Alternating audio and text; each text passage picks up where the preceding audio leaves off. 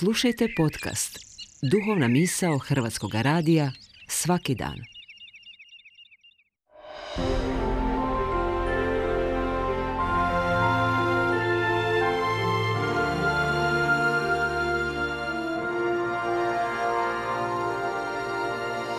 Duhovna misao. Urednica je Blaženka Jančić.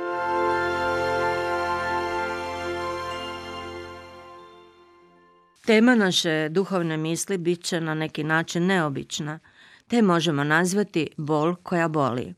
Govori Jasminka Domaš iz židovske vjerske zajednice Bet Izrael. Nekad davno dok je postojao u Jeruzalemu prvi i drugi hram, jedino dvije ptice su se mogle prinijeti na žetvenik, grlica i golub. Naravno, taj odabir ima svoje razloge – Naime, rabinsko učenje podsjeća da su to dvije vrste ptica koje su najčešće progonjene, a nikada same ne progone. Možemo utvrditi da su golubovi i grlice najčešće plijen drugih životinja.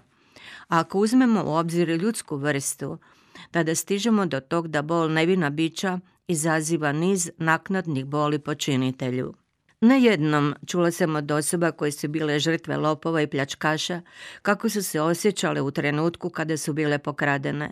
Već sam taj osjećaj da netko bio u tuđem intimnom prostoru, stanu ili kući, prevrtao po ladicama i ormarima, izaziva nelagodu.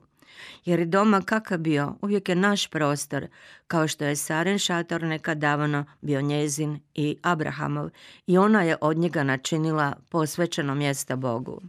Dom može u našem srcu biti poput školjke na dnu mora, zaštićene tišinom koja skriva u sebi biser. Uostalom, tamo gdje živite trebalo bi biti vaše utočište, ono koje vas i u kućane štiti od svih nevolja vanjskog svijeta, od svih onečišćenja današnjeg vremena. Trenutak kada se ulazi u kuću kod židova nakon što se dodirne prstima mezuza na vratima – Jača svijest da gospod čuva čovjeka kad je u kući i kad je izvan nje. Pa onda kada netko nepozvan uđe u dom i razara ga, to naravno boli, nanosi patnju. No, kakav je usud lopova? On više nikada neće moći promijeniti činjenicu da je ukrao. I to će počinitelja pratiti kao sjena u ovom i u budućem svijetu. S čime to možemo usporediti? S istinom suočavanja da neku osobu kada je trebalo nismo slušali empatično, jer da smo je u istinu čuli znali bi joj pomoći na vrijeme. Ovako neprekidno se vraća naša bol da nismo učinili što smo mogli i trebali. Ali život je otišao svojim tokom i tu se više ništa ne može učiniti. Bol boli kroz godine. Sjećam se i razgovora s jednim čovjekom koji je preživio logor smrti.